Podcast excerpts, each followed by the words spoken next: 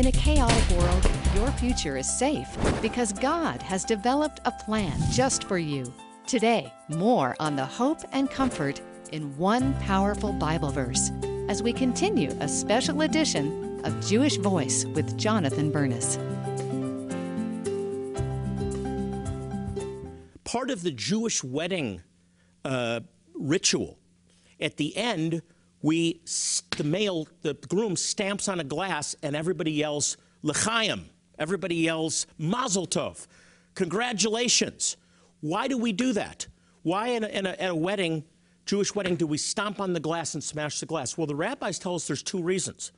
First of all, we're, re- we're, reminded of the destruction of the temple, that in 70 AD the temple was destroyed.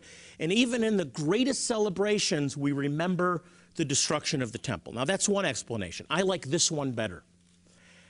That when you break that glass, when the groom breaks that glass, he's saying, This is the end of my life as I know it. By the way, we all have found that to be true, right? when you get married. And, and, for me, it wasn't so much the marriage, it was having kids. When I had kids, I, I, I it's no longer I that lives. You know, it's th- everything's for the kids. That was the big change for me. When the groom breaks that glass, they're declaring this is a permanent act. Till death do us part. Nothing can separate us. And the declaration in the glass is, by stamping on that glass, is that you have destroyed that glass. The old life is past. And that act of permanence, that this glass can never be put back together, is a declaration of the permanent act of marriage, that this is a lifetime commitment. And I think that's beautiful, that you can never put that glass together. Now, we put pieces of that in our mezuzah, and it's over, uh, over on the uh, doorpost of our bedroom. And it's a reminder that we have made this covenant. It's a permanent covenant, a permanent act.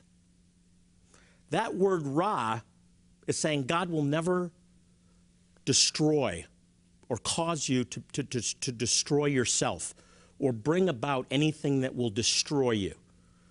That will, that, and he's talking about morally, he's talking about spiritually, and he's talking about physically. Now, let me dig into this. God will not bring harm on you to teach you a lesson.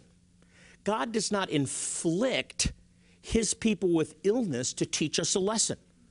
So, why does someone who loves God, who is faithful to walk with the Lord, experiencing illness?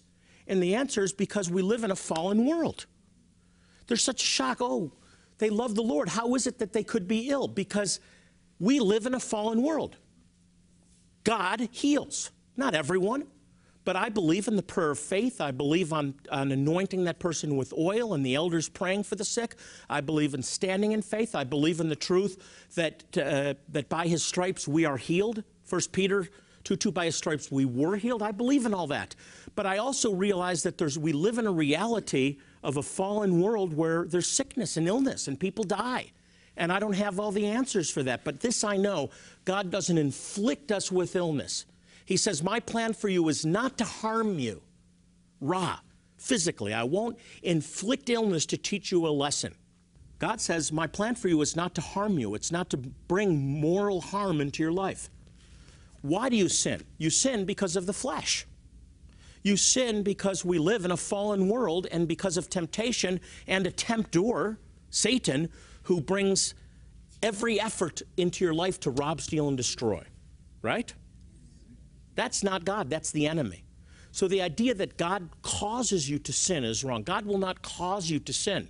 Your flesh will cause you to sin. Temptation, the world, will cause you to sin. The enemy, Hasatan, will cause you to sin, but God will take that experience according to his word and work it together for good. But don't confuse working something together through good, something you learned in, a, in, in through a sin, as being God's doing. He won't cause you to sin. So He won't morally harm you, He won't physically harm you, and He won't spiritually harm you. It's very, very important to understand. This is a holistic thing that God doesn't bring sickness, God doesn't bring destruction upon us to teach us a lesson. We learn the lessons of life through falling into uh, sin because our flesh, is at enmity against the things of God, and then we repent and we go on. Do you see? God brings forgiveness, the enemy brings evil. That's the way it works. So God says, My plan for you is not to harm you, but to prosper you. And then he says it's to give you a hope. I want to look at that word hope. Friends, the world is lacking hope. There is a hope deficit today, isn't there? The world's spiraling out of control. We have ISIS, we have Iran working towards uh, finishing a nuclear, uh, a, a nuclear weapon and saying we'll destroy Israel and we'll also destroy the infidel, which is all of the Western world. The economy is in shambles. At some point, it's going to cave in. And there's a lack of hope. What's going to happen? What future do I have? And God says, My plan is to give you hope. But hope is a remaining uh, attribute of the kingdom of God.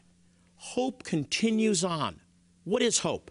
Well, let's look at the Hebrew. The Hebrew word for hope is tikva. Everybody say that. Tikva. You can say it at home too. Tikva.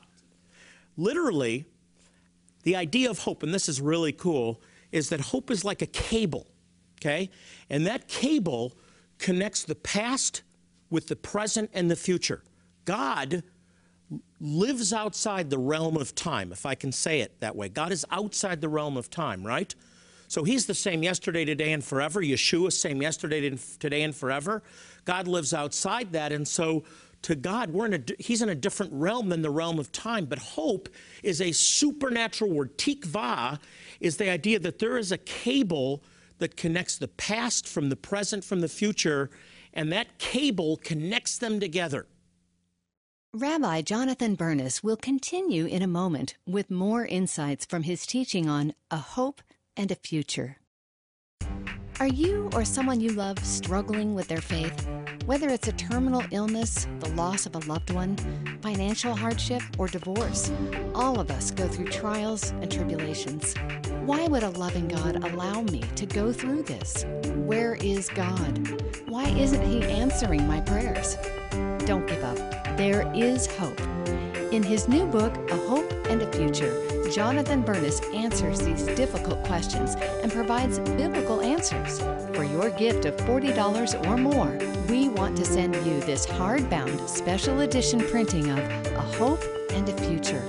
In addition, if you call or click now, we will also include the complete A Hope and a Future teaching on DVD. And if you will open your heart and give a gift of $100 or more, Jonathan will personally sign and endorse a book, specially for you. We've begun the work, but there is so much more to do. The clock is ticking. Precious Jewish people are dying without the medical care and medicines they desperately need. God said He would bless those that bless the Jewish people. This is your opportunity to bless the Jewish people and, in return, be blessed. So please pick up the phone and call or log on to our website and your best gift right now. And now, more with Rabbi Jonathan Bernis from his teaching on a hope and a future. A confident expectation. That's the best explanation or definition of hope. It's confident expectation that the same God who has got us through in the past or brought his people out of slavery, out of trial and tribulation, out of sin in the past, the God who's preserving us today, faith, which is in the now. I believe God now will connect us with his plan for the future. It's this connection, this line of connection that God will see us through. He's watching over us now, but he's got a great future for us. What's the difference between hope and faith? They're almost the same. They're in that they're very closely intertwined together. The difference is the tense. Faith is in the now. We believe God now. We believe that by his stripes we were healed in the now. It's present tense. Hope is faith based on the future or for the future, what lies ahead. See, I believe that Yeshua died for me, but I have confident expectation. I have hope that when I'm absent in this body, when I take my last breath, I will be in the presence of the Lord. It's yet to happen. It's future tense, but it's believing that what God has said in His Word will come to pass in the days ahead. Faith is now, it's a reality now. Hope is it will be a reality because God has declared it. It's confident expectation. Now, it's not, oh, I just hope that this will happen. I'm, I'm sure hoping. That's not biblical hope. That's not tikvah. Tikvah is the Word of God declares that I'll be in God's presence for eternity. I believe it. I have confident expectation. The Word of God declares that Yeshua is coming back again, and everyone says, Amen. Amen. I believe it. It's not based on feelings, it's not based on the shaky idea that if it's God's will, it will. It's based on the reality that God words, God's word says that Yeshua will return, will set up his kingdom, that we'll spend eternity in his presence, that we will make it through, and there'll be better days ahead. Confident expectation in the word of God. I believe it. I believe it's ahead. It's hoped for because God's word has declared it will come to pass. Hope does not arise from our desires or wishes, but from God who himself is our hope. Right? He's our hope. I don't know what's going to happen in the stock market. I don't know what's going to happen. To, well, I do know what's going to happen to the economy. I know what's going to happen. I don't know when, but it's a reality. I know well, there'll be more terrorist acts. I know that the condition of the world will deteriorate and get darker and darker and darker. Some of you, that may be going against your eschatology for your belief of the last days. It will get darker, but for us, it gets brighter and brighter and brighter. Do you believe that? The light gets brighter and brighter and brighter because He will shine through us, and He has declared, I will restore all things in the last days. That's confident expectation, that's hope. That's a firm assurance about things that are unseen and still for the future. Faith is unseen realities now, faith is unseen promises yet to be fulfilled. God's declared it. I believe it. Let me give you an example of, of, of human hope, a couple of examples. Hope. Okay, so we all, many of us, all of us have flown, some of us more than others, uh, and we go to the gate. We get a ticket. We go to the gate so that we can get to Houston or a destination that is printed on the ticket, right? Printed on the ticket. You go to the gate, and the gate says where the flight's going and what time it departs, and you get on that plane with absolute confidence that that plane is going to make it to its destination. Now, you don't know the pilot. You don't know necessarily the condition of the plane. You don't know if there'll be some incident, but there's pretty confident expectation. I happen to have more confident expectation than my wife when I get on a plane. Some people that fly every week or even every day are very confident because they've flown again and again and again. It, you're not there yet. You're getting on a plane that is, the, the promise is that, or the contract is that you will get to that destination. You don't even think about it. You're going to Houston, you will land in Houston. And the occurrences of, of that not happening are very, very rare. Flying is safer than driving. Now, how about this one? You're on a plane. Here's another example of hope. And inevitably, it happens very often. There's turbulence. You hate turbulence? I hate turbulence. I'm still not used to turbulence, but I don't like it, but I guess I, am used to it, but I don't like it. And sometimes I've been on a few flights long haul flights where it's horrible turbulence. The plane starts shaking, and you hear, you can literally hear the rivets starting to, to, to move around. There's squeaking, and uh, it gets very, very uncomfortable. I've been on a few flights where the plane actually drops suddenly, and that's very, very jarring. Really serious turbulence, and when that happens, the whole atmosphere of the plane changes, right? Can anybody identify with me? Some of you watching can identify. There's turbulence, the plane is shaking, and you're wondering, are we going to make it? And I, I've been on flights where people started crying and screaming. And uh, you can really identify where people are at when there's severe turbulence. You really can, because the, the, the Christians start praying. And you can tell if they're charismatic because they're praying in tongues. You don't care about people around you. You don't, you're not going to wait for an interpretation. You're crying out in supplication. Help, help. Or, you know, the ones that are non charismatic. Oh, Lord, thy kingdom come, thy will be done. You know, Psalm 23. Or, Our Father who art in heaven, hallowed be thy name. Or, yea, though I walk through the valley of the shadow of death. I'm mixing up the two because we just I just had a guest that talked about the, the relationship between the Lord's Prayer and Psalm 23, the Good Shepherd. Though I walk through the valley of the shadow of death. And they're praying fervently. Christians identify themselves. I was on a flight once from, from Minsk, Belarus to Kiev in the middle of a thunderstorm. We were screaming out in tongues. We didn't care.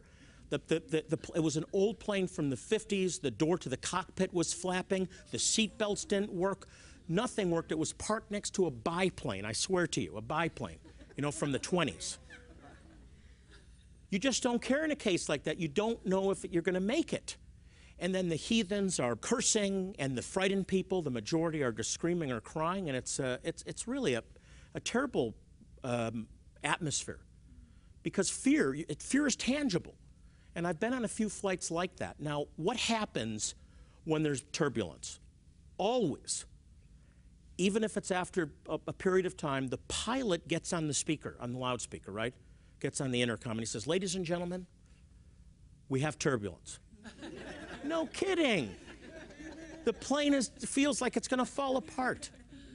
And then the pilot, in a very calm voice, says, uh, We have a little bit of turbulence uh, we're going to be taking, uh, taking um, the plane up to a higher altitude, and uh, in a few minutes, uh, we, it should be calming down.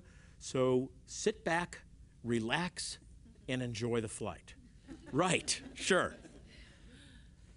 Now imagine this the pilot gets on the speaker and he says, Ladies and gentlemen, what do I do? Help! If there's somebody that has more experience, get up here because I've never gone through this before and I'm scared. Can you imagine?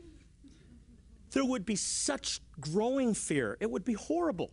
But that's not what happens. What happens is a pilot who's had thousands of hours in most cases, who's been through turbulence again and again and again. The pilot who is in touch with flight control, with the, with the different towers.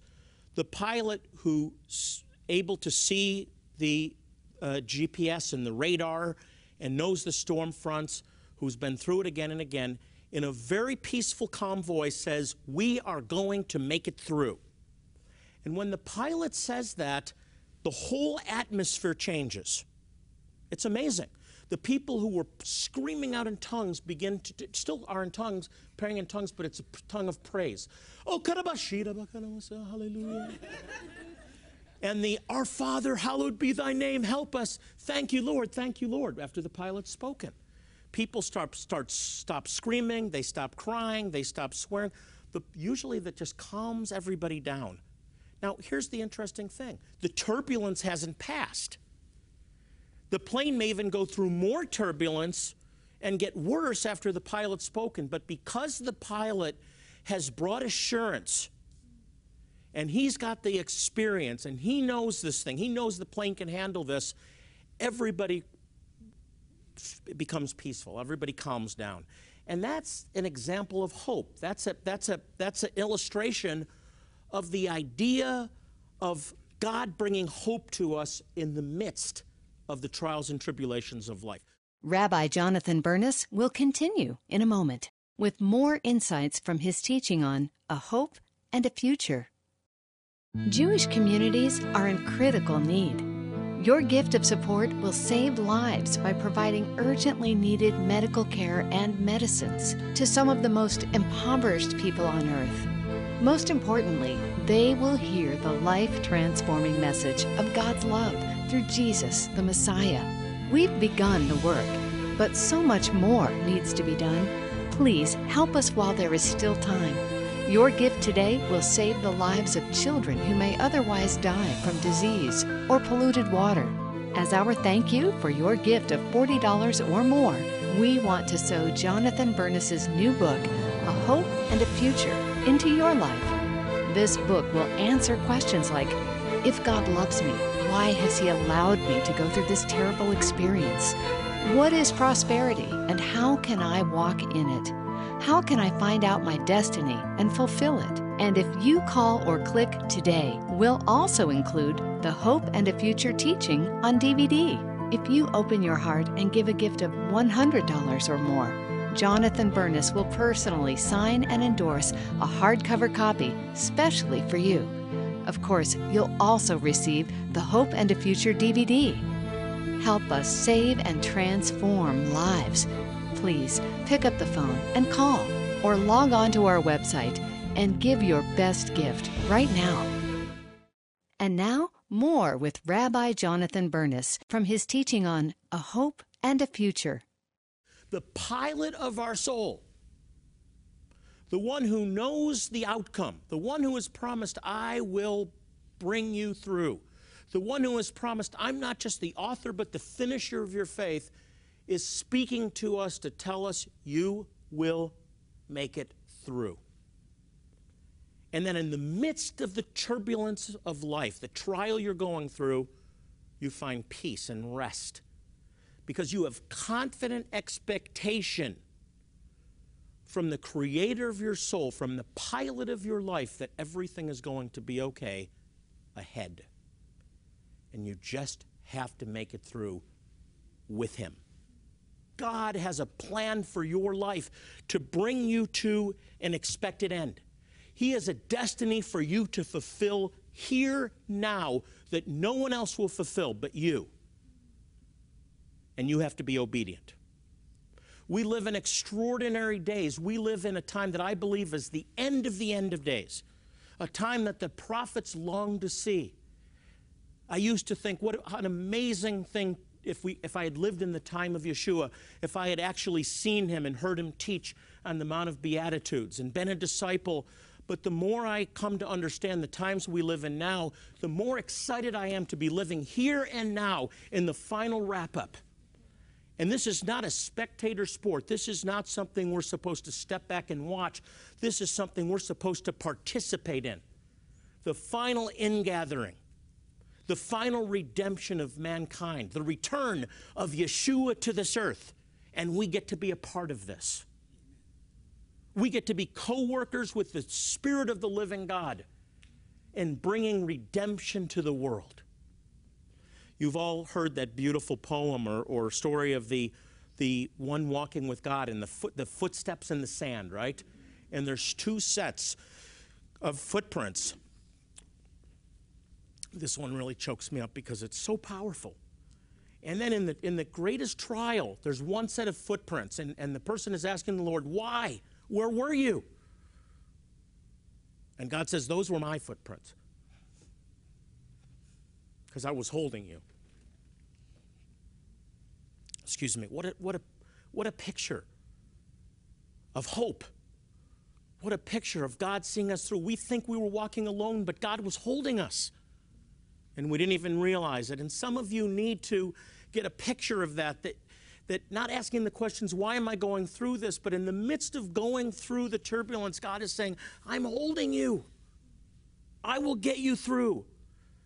And God's saying, I have a plan for you, and it's to give you hope that in the midst of the trial or tribulation you're going through, or, or sickness, or relationship problems with a loved one, or lack of finances you need, I will get you through if you trust me. If you have faith, then you'll have hope that there'll be a breakthrough and it will come. Isn't that a beautiful picture? The footprints are His footprints. God loves you. God has a plan for you, and He wants you to walk in hope that what He has promised in His Word will come to pass. And if you will dial down in the midst of all the noise and call upon Him, and listen, you will hear that pilot of your soul saying, I will get you through this. Hope. I have a plan for your life, and it's a plan to give you tikva, hope. It's no coincidence that the national anthem of the state of Israel is Hatikva, the hope. Because the story of Israel is a story of enduring hope that though we are scattered to the nations, though we're in exile, though our temple has been destroyed, though we've been separated from our families, God will bring us through. And He has. And He will bring you through, just as He has restored Israel to their land and He has preserved them as a nation. He will preserve you, He will see you through. He wants you to walk in confident expectation that He will see you through and you will fulfill your destiny and come into His plans and purposes. I want to pray for you at home that are watching. I believe you're not watching by accident. God wants to, you to break through. He's near. All you need to do is to reach out. He's standing at the door knocking at, the, at your heart. If you've never embraced Him as your Lord and Savior, as your Messiah, if you're at a point of, of, of, of turmoil in your life, I want to know that God wants to bring you through. Greater is He that in, is in you than He that is in the world. He's the author and the finisher of your faith. And so I want to join my faith with yours and just pray for a breakthrough right now. Let's pray. Father, in the name of Yeshua, I pray for everyone that's watching. They're watching not by accident because you have a plan for them. And I pray that the condemnation, the sense of insignificance, the, the unforgiveness uh, will leave them right now, and that you will set them free. Whoever the Son sets free is free indeed. And I release freedom and victory into your life. I speak it forth. All condemnation be gone, unforgiveness be gone. I command the victory in your life, not by might or power, but by the Spirit of the living God. Amen. amen. And amen. I put this into uh, both a, a DVD and a book.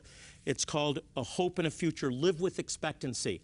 You may like to read, you might like the uh, DVD version. We want to give both of these to you, sow these into your life as you help us to reach people that are in need. You have a purpose, and God wants you to fulfill that purpose. He has a hope and a future for you. Since 1967, Jewish Voice has provided humanitarian aid around the world while proclaiming the good news that Yeshua, Jesus, is Messiah and Savior to the Jew first and also to the nations. Jewish Voice has demonstrated God's love by providing medical care, eye care, and dental care, all free of charge, to some of the most impoverished people in the world. Your faithful support makes all of this possible. So please partner with us. Your generous gift helps transform lives by sharing God's love with those who desperately need it. Just call, click, or write. Thank you, and pray for the peace of Jerusalem. They shall prosper that love thee.